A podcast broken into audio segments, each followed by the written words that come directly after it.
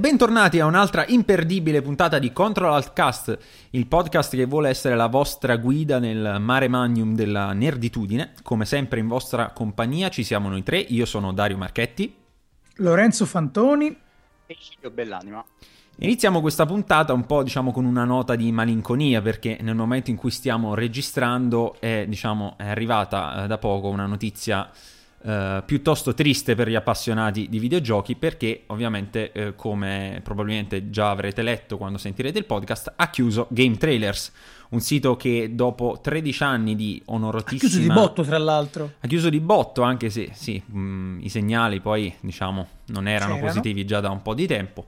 Ha chiuso di botto con sorpresa anche delle persone che ci lavoravano che ci sono rimaste un po' tutte di merda e dopo 13 anni di onorata attività di, al servizio, diciamo, dei contenuti video per i videogames, uh, Game Trailers chiude i battenti e tanti saluti. Una notizia che, non so, a me ha lasciato un, diciamo, più... ci sono rimasto male più per un discorso nostalgico che per un, un reale valore ormai del sito, che purtroppo già da qualche tempo non è che navigasse in acque proprio felici. Voi cosa ne pensate? Ma sì, era già un annetto, per esempio, che il sistema di search non funzionava bene per esempio. Cioè, ti vedeva soltanto gli ultimi video, il resto dovevi cercarlo attraverso Google e varie gabole di ricerche booleane. Cioè, già questa ti, ti dice, te la dice lunga su come su quanto fosse supportato alla fine il sito. Dispiace perché era senza dubbio, almeno 13 anni fa, era qualcosa di innovativo. Perché l'idea appunto di, di vedere prima degli altri che i video sarebbero diventati così importanti in questo settore, insomma, gli va dato un bel merito. Poi però eh, il problema del, del, progresso è che poi ti raggiunge e o, o, sai andare, sai essere più veloce adattarti oppure rischi, rischi grosso. Purtroppo c'è poco da fare. Anche perché loro stessi hanno diciamo, iniziato a creare le prime personalità del mondo, dell'industria eh certo. videoludica, cioè sia le facce proprio, eh, lo sì. stesso Sessler, Adam Sessler che stava anche lui in Game Trailers ad esempio che è ormai cioè, un'icona del, del, dell'informazione video, eh, però appunto non sono riusciti ad evolversi, a stare al passo di, di YouTube e Twitch e compagnia che stanno divorando tutto e tutti. Ah, sì, no, paradossalmente, era paradossalmente come se Corriere, tra virgolette, con tutti i distinguo del caso, Corriere o la stampa, comunque un importante sito di eh, informazione su commesse ai blog. Esattamente. Eh, il paragone è quello. Che poi di fatto non è, non è, non è poi così, così Non è poi così distante, però non è poi così distante. Video, col video è un po' diversa la cosa. A me dispiace anche perché in questi 13 anni, diciamo, Game Trailers sono arrivati tutta una serie di personaggi, diciamo, che l'hanno un po' trattata per certi versi un po' come una puttana, diciamo, nel senso che c'è gente che attraverso Game Trailers si è fatta un bel nome, salvo poi abbandonare la barca quando ormai gli faceva comodo e andarsene per la propria strada. Certo, sul lungo termine è stata la strategia giusta perché poi... Il settore, cioè, il settore non ti permette di essere più di tanto di buon cuore, anche quello è vero. Eh? Certo, però penso a gente come l'Angry Video Game Nerd che di fatto sì, è vero, era uno che già bazzicava su YouTube, ma che uno che la grande proprio... Cioè Game Trailers il è stato un, me- un megafono che gli ha permesso di raggiungere gente che altrimenti probabilmente avrebbe raggiunto in ritardo, com- impiegandoci molto più tempo, insomma. E poi ecco, diciamo un po' come per quando ero proprio, almeno nel mio caso, io ero bambino e c'erano solo le riviste e per esempio non esisteva internet, quindi per eh, cercare, non so, un trucco dei videogame, quella roba lì, ti dovevi comprare quelle bibbie dei codici tipo in edicola. Madonna. Game Trailers allo stesso modo è stato per tanto tempo quelli lì che ti prendevano roba che in rete c'era, perché che cacchio ne so, mi viene in mente Pop Fiction, che era una delle mie robe preferite. E sostanzialmente andava a prendere roba che era già nota, perché magari, che ne so, tutte le, quelle pseudo leggende di videogames di cui si parlava nei forum o in siti dedicati, però te le prendeva, te le strapolava e te le presentava in un formato fruibile anche da uno che magari non era poi così fissato con, con, quella tematica specifica. Sì, era un canale dei videogiochi prima del tempo, cioè esatto. lì trovavi tutto ciò che ti poteva servire, dal trailer dell'ultimo gioco all'informazione al, appunto, all'intrattenimento. Ora è molto più diluita la cosa perché devi andare su YouTube, conoscere determinati canali, filtrare tanta roba che magari non ti può interessare e così via. Cioè... Ma il punto è, come dicevamo mh, prima, cioè la fine di un sito come Game Trailers di fatto era inevitabile perché a guardarsi attorno, vabbè, YouTube non ne parliamo proprio, Twitch che mese dopo mese macina numeri sempre maggiori, soprattutto grazie a, agli esports, come abbiamo detto in, puntate precedenti, che fanno numeri da capogiro.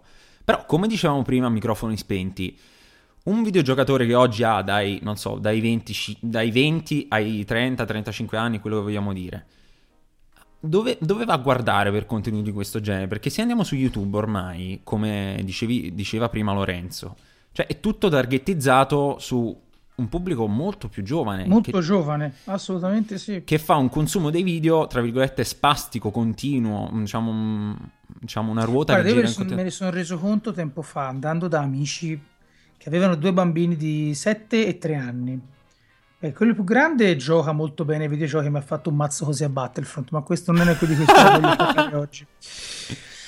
Ma del più piccolo, mentre noi giocavamo, stava col tablet a guardarsi a ripetizione gameplay di Lego Avengers. Proprio senza neanche un commento, stava solo giocando e li guardava a ripetizione. Immagino moltiplico questa cosa per tanti altri bambini sempre più informatizzati e mi rendo conto che c'è quello. Poi, vabbè, eh, in effetti secondo me il grosso problema adesso del, di YouTube, cioè di YouTube, di YouTube per un trentenne, un trenta, ma anche un quarantenne, perché vedete ormai sono quarantenni eh. che, che io su internet ci vanno tranquillamente che i primi nerd sono nati intorno a, hanno circa 40 anni adesso, forse anche 50. Il grosso problema è che non ci sono contenuti per un pubblico un po' più adulto, che abbia un linguaggio che vada oltre appunto la schizofrenia del montaggio da, da youtuber più sì. giovane.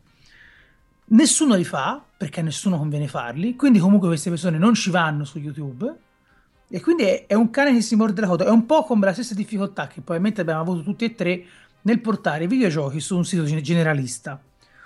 Tutti ti dicono i videogiochi non fanno click però, e quindi non te li fanno scrivere, però tu non puoi scrivere perché cioè, tu non puoi scrivere perché non fanno click, quindi però non puoi mai sapere se faranno click o perché non puoi sperimentare perché nessuno te lo fa fare. Esatto. È, è un cane che si morde la coda, tu non puoi fare una cosa perché nessuno ci va, ma nessuno ci va perché nessuno la fa. Quindi mm. qualcuno deve iniziare prima o poi. Deve innescare un circolo virtuoso. Credo che YouTube è, è, è giovanissima come storia, cioè, e la storia di, de, della comunicazione sta diventando sempre più sempre più rapida, sempre più schizofrenica. Ciò che, ciò che, era vecchio, cioè ciò che era giovane soltanto dieci anni fa, oggi è già vecchio. Penso appunto alla stampa videoludica classica. Sì. Penso quindi che nei prossimi anni forse vedremo un'evoluzione e un, uno YouTube più adulto. Non so. Eh, il problema, sempre se ne parlava a microfoni spenti, è che c'è troppa, troppa roba zero filtri anche per, per poter eh, per poterla scremare, per poter cercare magari il contenuto più valido, perché nel momento in cui vai a cercare, non so, un video su Dark Souls, chiaramente YouTube cerca sempre di spingerti sul uh, il cazzoncello di turno che bestemmia e ride perché non riesce ad andare avanti e magari sepolto nei, nei, nei di tonnellate di byte c'è magari l'Epic Name Bro che è uno dei pochi youtuber che seguo che personalmente mi piace seguire che magari fa tutte le sue lucubrazioni su, sulla lore su possibili app- speculazioni su chi sia questo personaggio chi altro. E il problema è quello, cioè fondamentalmente è un, è un vero e proprio mare nel quale non, uh, è, è difficile trovare la perla, è difficile trovare il contenuto di valore. E riguardo invece comunque il discorso della maturità, sì, oggettivamente eh, appunto il grosso purtroppo lo fanno i ragazzini.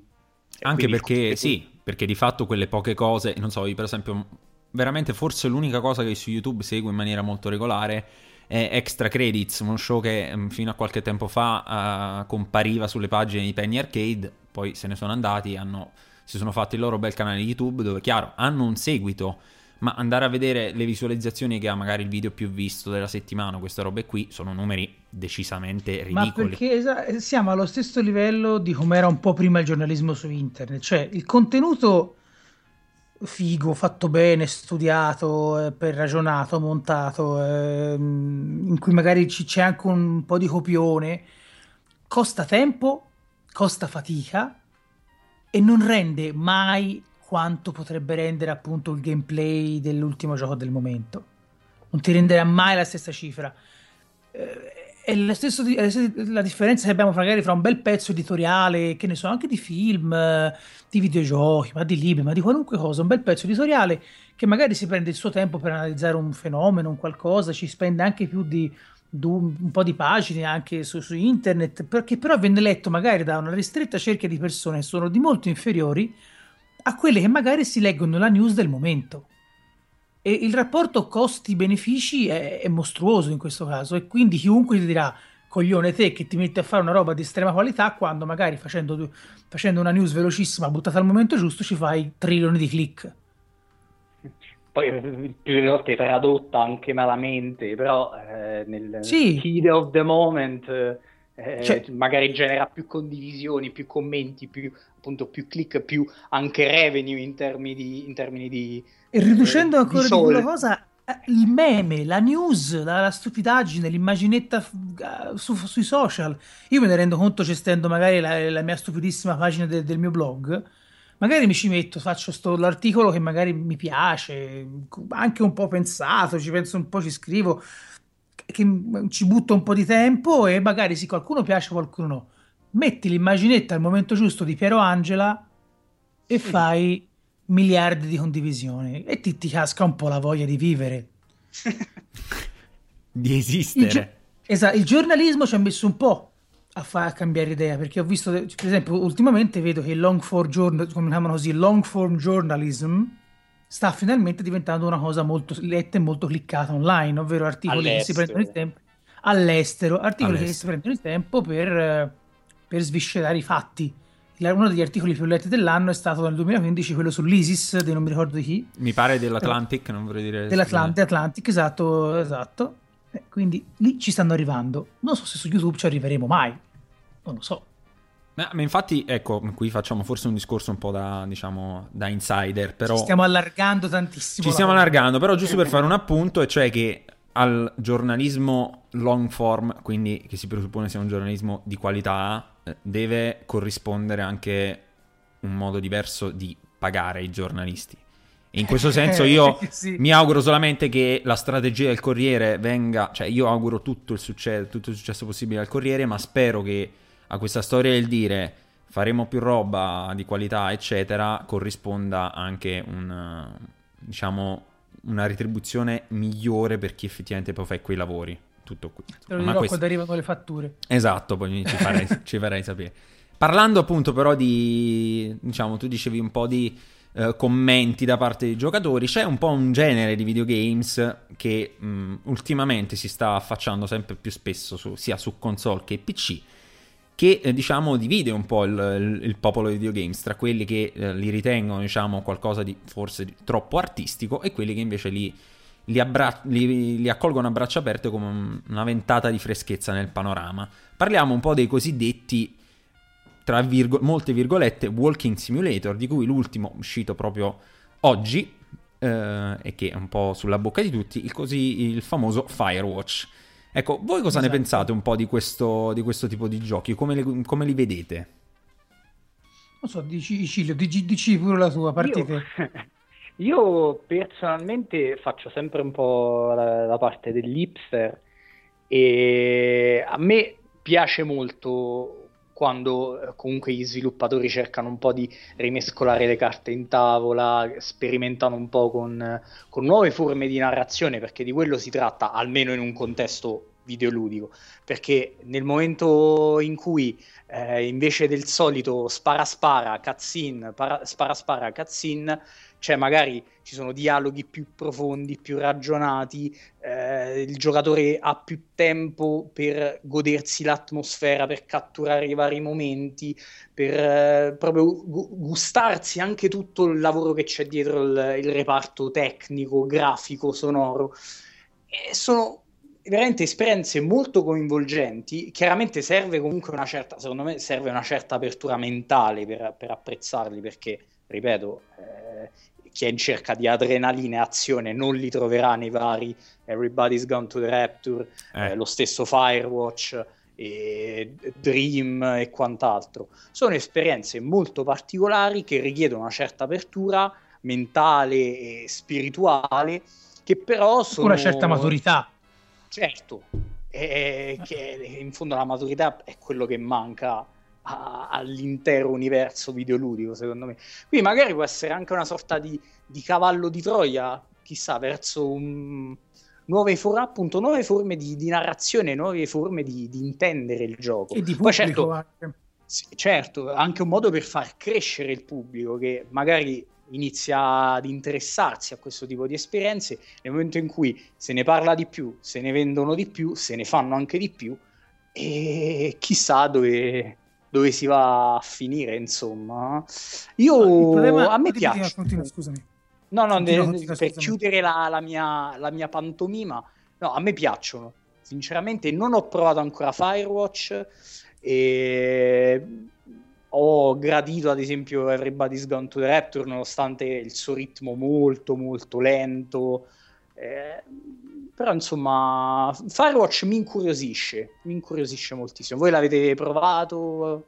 No. No, sto aspettando che me lo sblocchi Steam, a dirla tutta, quindi non vedo l'ora. Eh, credo sarà un gioco interessante. Eh, il problema è che addentrandosi nella discussione in questi giochi si finisce sempre per arrivare al punto di dover definire cosa è e cosa non è un videogioco. Ecco. E questo è il grosso del problema. Cioè, è un videogioco se mi racconti soltanto una storia? se non c'è alcuna abilità, se non quella di dover, eh, diciamo, eh, emozionarsi.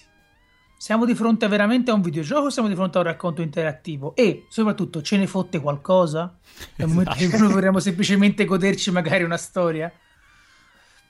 Io sono per il io sono, sono, d'accordo con te in parte perché sono per il pluralismo, cioè nel senso, dal momento che abbiamo un mezzo espressivo, tanto vale utilizzarlo in tutti i modi che ci, che ci vengono più, che ci vengono più congeniali. Eh. Cioè, abbiamo il film che può diventare un film horror, un film, un film d'azione, ma anche un film interattivo se vogliamo. Mm, sul fatto che siano meno videogiochi, non so, c'è un'interazione, cioè, cosa rende il videogioco? La difficoltà o il fatto che lo usiamo noi, che siamo noi a, essere il, a diventare il personaggio? Non, non saprei, ecco. È un dibattito eh, si, annoso. Si rischia appunto di, di, di, Vedo proprio davanti a me il dibattito infinito che potrebbe portare avanti per ore e ore. Anche Cage che ti viene a bruciare l'auto. esatto, David Cage che viene esatto, a bucarmi le gomme della macchina. Però ecco... Eh, il problema è che sono giochi appunto in cui a questo punto però secondo me vanno giudicati con parametri differenti per certi versi, cioè non in base magari alla difficoltà, ma appunto a eventuali soluzioni di game design o anche di trama. Cioè, se te mi fai una, un, un, gioco in cui la storia è preponderante, io lo devo giudicare quasi come un film. Cioè, la trama certo. a quel punto diventa importante.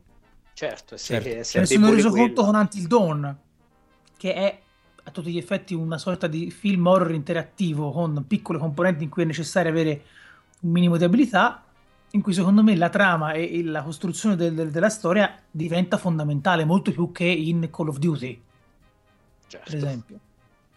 Cioè, semplicemente è una questione di strumenti diversi per giochi diversi. Cioè, secondo me ci devono essere. Sono d'accordo, secondo me infatti la distinzione tra videogioco e qualcos'altro, forse più che per noi videogiocatori, è importante invece per chi li sviluppa, perché mi ricordo, mh, sicuramente anche voi ricorderete il caso di un gioco uscito un po' di tempo fa, molto molto ambizioso anche a livello narrativo, che era Sunset. C'era l'idea di raccontare la storia di un, una dittatura e conseguente rivoluzione contro questa dittatura dagli occhi, attraverso gli occhi di, que- di questa donna che praticamente era la, la colf del dittatore di questo paese. E quindi non si usciva mai da questa casa, ma si raccontava l'evolversi di questa storia attraverso la casa stessa, i cambiamenti che c'erano all'interno di questa casa. È un gioco che fu, mi ricordo, hype bestiale, stampa eh, che lo mise un piedistallo, tutto quanto. Esce il gioco, dopo nemmeno una settimana le vendite sono inesistenti e gli sviluppatori, i famosi Tale of Tales, su Twitter sono partiti con mm, diciamo, una scarica di diti puntati contro questo e contro quello, in parte contro la stampa, contro il marketing, ma anche contro i giocatori che erano un po' accusati di sostanzialmente non aver capito il gioco. Ecco, secondo me quella è una posizione sbagliata, che è un po' come quando sono i politici che dopo le elezioni dicono no, ma non hanno capito il messaggio.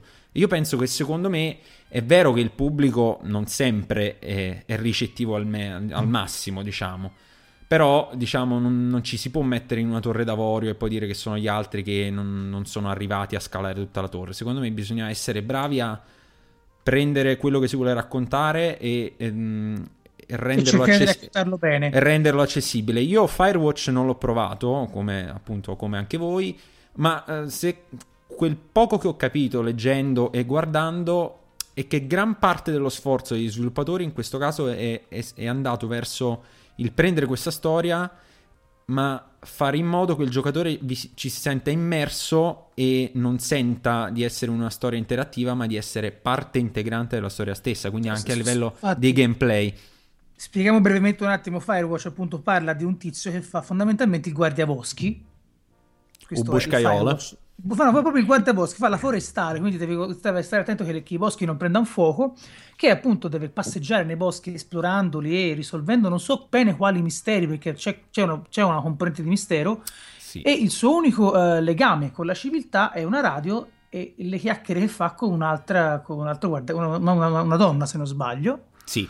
Sì, Quindi il, gioco il capoccia, costru- il capoccia. Esatto, col capoccia. Quindi il gioco è interamente costruito sul passeggiare, sui uh, paesaggi e sul dialogo è un, molto minimale, minimalista come cosa. Ricorda un po' il film quello con Tomardi, tutto girato in macchina.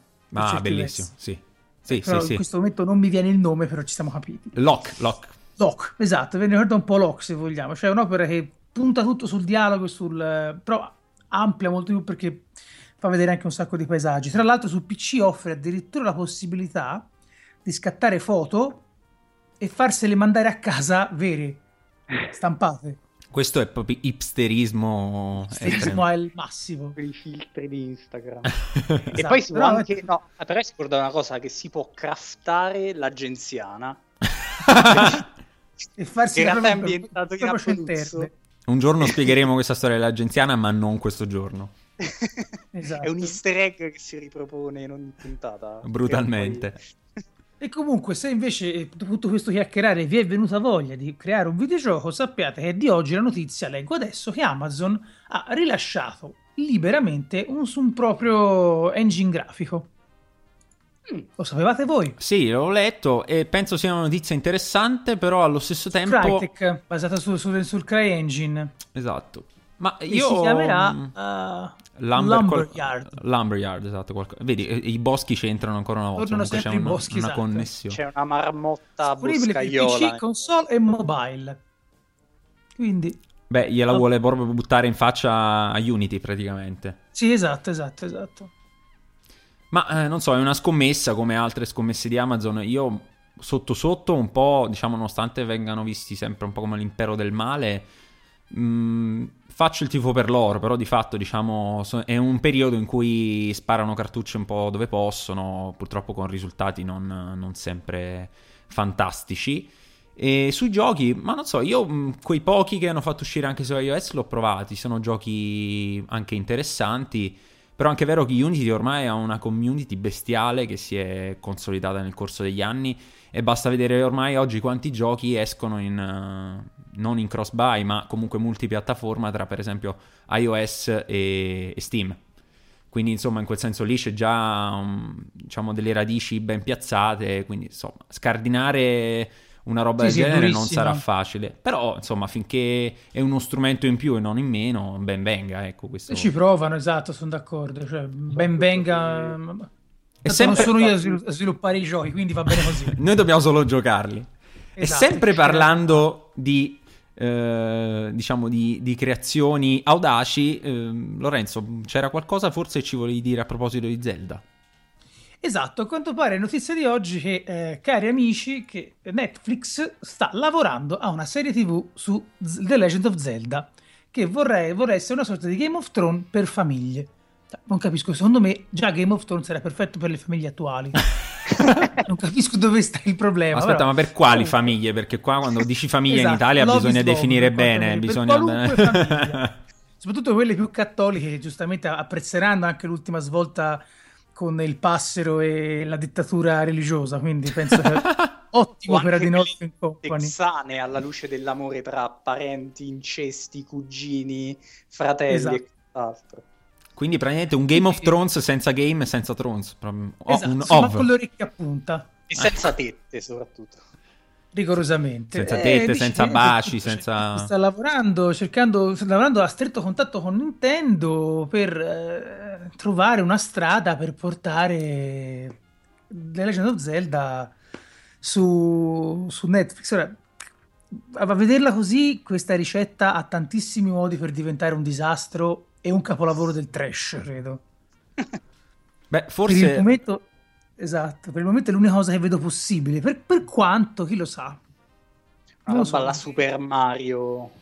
Eh, no. la, paura è, la, paura è, tanta. Cioè, io, io purtroppo non riesco a avere speranze, mi dispiace. Anche con no, non riesco. Io vedo solo speranze per, per, per un una bellissima recensione che punti tutto sull'effetto trash del gioco. Cioè, non c'è. Cioè, non, non vedo grosse speranze. Certe cose sono belle nei videogiochi e difficilmente possono essere altro. Io spero che a questo punto raggiunga vette di trash alla, alla The Lady, cioè speriamo appunto per, per il, questo punto speriamo per il peggio e speriamo che sia un serbatoio di meme per non so i decenni a ah, venire. Sì, assolutamente. tipo excuse me princess, robe, robe così. Abbastanza inquietanti, insomma, quindi. Ehi, listen, davvero. Sì, probabilmente no, ci sarà ogni tre secondi qualcuno che ti rompe. Esatto. Boh, eh, sinceramente non so che dire perché veramente la, la, mestizia scende su di me ogni volta che penso all'idea net Zelda serie tv in, in, temp- cioè in uh, modalità, cioè, come, si dice, reale, cioè non un cartone. Ma sì, anche perché Posso... l'ultimo esempio, se abbiamo, è quello di Mario, quindi diciamo... Anche se anche no. su Netflix c'è una carinissima serie legata, legata, a Street Fighter che pur non essendo ovviamente niente di particolare è, è puro amore verso la serie. Quindi quella ah, ve la consiglio, casomai. Ecco, allora, proprio su, sulla scia di questo... di consigli, esatto. Parlando di consigli, andiamo verso la chiusura della puntata con i nostri imperdibili consigli per gli acquisti o comunque roba che dovete in qualche modo provare, anche se non comprare, diciamo. Parte... Partiamo con Icilio, cosa ci proponi questa settimana? Allora, io diciamo smonto tutto il discorso di prima su eh, narrazioni sofisticate, su hipsteria e quant'altro, parlando della tamarraggine fatta pixel, ovvero American Truck Simulator. Redneck Simulator. che, che, è uscito in questi giorni e, ed è di un becerume unico, però, cioè, allora, il, il, cioè, a me la cosa che ha fatto impazzire è il suo essere, da una parte, la cosa più rilassante del mondo, perché si prende il camion, si fanno lavoretti, si trasporta il carico, diciamo, i compiti da fare sono molto semplici, c'è una parte più legata al trasporto, quindi alla guida, con tanto di, di multe, di incidenti da evitare e quant'altro, e una parte più manageriale, quindi bisogna gestire la propria azienda, bisogna far crescere il proprio, eh, appunto, le, la propria azienda di autotrasporti, assoldare nuovi eh, autisti e eh, ampliare il proprio garage. E poi c'è una parte che è prende Dark Souls. Perché fondamentalmente eh, Ma magari un lavoro... No, no, vi spiego, nel senso... ad esempio, per un lavoro vengono dati mille, media 1500 dollari, basta sfiorare un'auto oppure passare con il rosso e perdere 700-800 dollari. E allora ci si ritrova a dover ripartire da capo oppure salvare di continuo e cercare di fare poi una roba precisissima senza eh, far cazzate. Quindi veramente c'è la stessa ansia si respira la stessa ansia di un Dark Souls. Ma, ma, scusa, ma non c'è anche il momento in cui magari porti i clandestini e ottieni soldi in più? No, quello fai, a, Verrà fai accigliate a catenate nell'autogrill perché ti hanno rotto le scatole? No quello purtroppo no o meglio forse non ci sono arrivato io a quel momento, però chissà che tramite DLC non venga implementata questa cosa. Comunque è molto bello perché è ambientato comunque vabbè, in California e in Nevada, poi verranno pian piano introdotti nuovi stati, l'Arizona ad esempio, anche in forma gratuita. Ed è molto bello perché appunto è molto rilassante, molto... si prende il camion, si, si parcheggia, è... tante chicche che veramente, chiaramente non si tratta di un gioco molto vario, però se vi va proprio di spegnere il cervello e spacciarvi per un bel camionista di quelli cafoni con tanto di Megadeth sparati a palla, perché tra le varie radio ci sono anche quelle heavy metal e Ottimo. quant'altro. Eh... Ma ci sono quelle insegne tamarrissime con i LED, tipo col nome del camionista, quelle robe là? No. Ancora non ci sono arrivato, spero ci siano anche quelli. In compenso ci sono gli avatar, che sono, penso, siano degli svil- cioè, foto degli sviluppatori e si possono mettere questi cafoni col pizzettone, i capelli lunghissimi, Ottimo. bianchi, come avatar del proprio personaggio. Quindi in compenso... Zizi top. I barbozzi violenti. Quindi è veramente tamarraggine pura. E mi sono molto divertito questo weekend. Eh, sempre parlando di, di, di, camioncioni, di tir, il mio consiglio di questa settimana anche, insomma, ha un po', un po' di punti in comune con quello di Cilio perché Invece vi consiglio di provare se riuscite perché attualmente il gioco è in alfa e bisogna iscriversi alla newsletter per tentare di ricevere una key per partecipare. Un gioco molto interessante, si chiama Cluster Track, un bel gioco di parole ovviamente su Clusterfuck, che sostanzialmente mm. è un platformer tipo quella scena famosissima di, non mi ricordo se era il secondo o il terzo di Matrix, dove c'è praticamente quell'inseguimento sui camion in mezzo all'autostrada.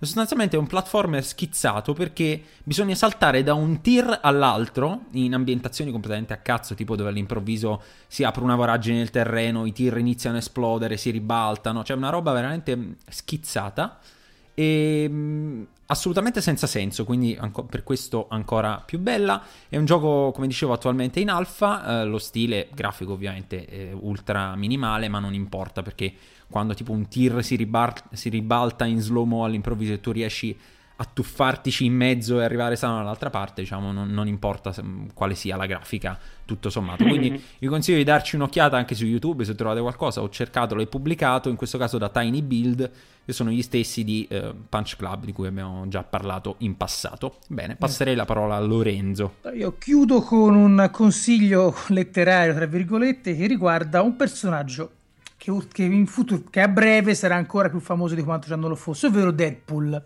Eh, eh, eh. Deadpool, per chi non lo sapesse, è una sorta di antieroe mentalmente instabile, è un mercenario che un protagonista di, una serie di fumetti che per guarire dal cancro riceve una cura miracolosa, la stessa di Wolverine, che gli permette di rigenerarsi in maniera estremamente veloce, ma che lo rende comunque, lo rende anche, tra virgolette, un po' scemo, anche se non sbaglio, un po', un po pazzo.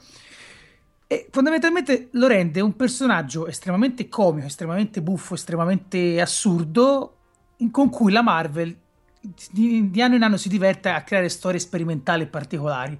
Fondamentalmente è un personaggio veramente immerso nella cultura pop che fa continui riferimenti al, al lettore, che ne so, a, a, Guerre Stellari, a Game of Thrones. È un personaggio che rappresenta, è una sorta di nerd con dei superpoteri e per questo è un personaggio che è molto amato da, da, dal pubblico proprio perché si, si riconosce in questa, nella figura di Deadpool, nella sua ossessione per le battute, per la comicità, per, per eh, le cose più, più, assurde della cultura popolare moderna e che ben presto diventerà un film che, usci- che esce fra neanche una decina di giorni, credo, no, quindi il 15 forse. Sì, Comunque, per San Valentino, San Valentino perfetto. Sì. Esce in questi giorni anche un volume che si chiama Io sono Deadpool eh, che raccoglie le sue storie, diciamo, più mm, magari un po' meno conosciute, ma che possono dare un'idea a tutti del personaggio ed è un ottimo compendio per arrivare in sala belli carichi e gasati per guardarsi il film e sicuramente ci vedremo tutti e tre, almeno credo. Assolutamente sì. sì. Perfetto, e questo Anche... era il mio consiglio di oggi. Io sono Deadpool, che costa una ventina di euro su Amazon, ve lo, ve lo fate arrivare tranquilli e vi divertite un sacco. Anche perché questo sarà il film di riscatto di Ryan Reynolds che dopo aver distrutto Lanterna Verde con quel film de merda eh, esatto, tenterà diciamo di, di, di, rientrare nelle nostre grazie con, con, con questo film qui. Benissimo, uh, abbiamo concluso con i nostri consigli, quindi come al solito uh, vi invitiamo, se vi è piaciuto quello che avete ascoltato, di lasciarci una recensione su iTunes oppure seguirci per ogni dove sull'internet, siamo su Facebook, su Twitter, ovviamente su SoundCloud dove carichiamo tutte le nostre puntate. È arrivato il momento dei saluti, come sempre un grazie e arrivederci alla prossima puntata da Dario Marchetti, Lorenzo Fantoni e Cilio Bellanima. Ciao belli! Ciao ciao. Ciao ciao ciao ciao ciao.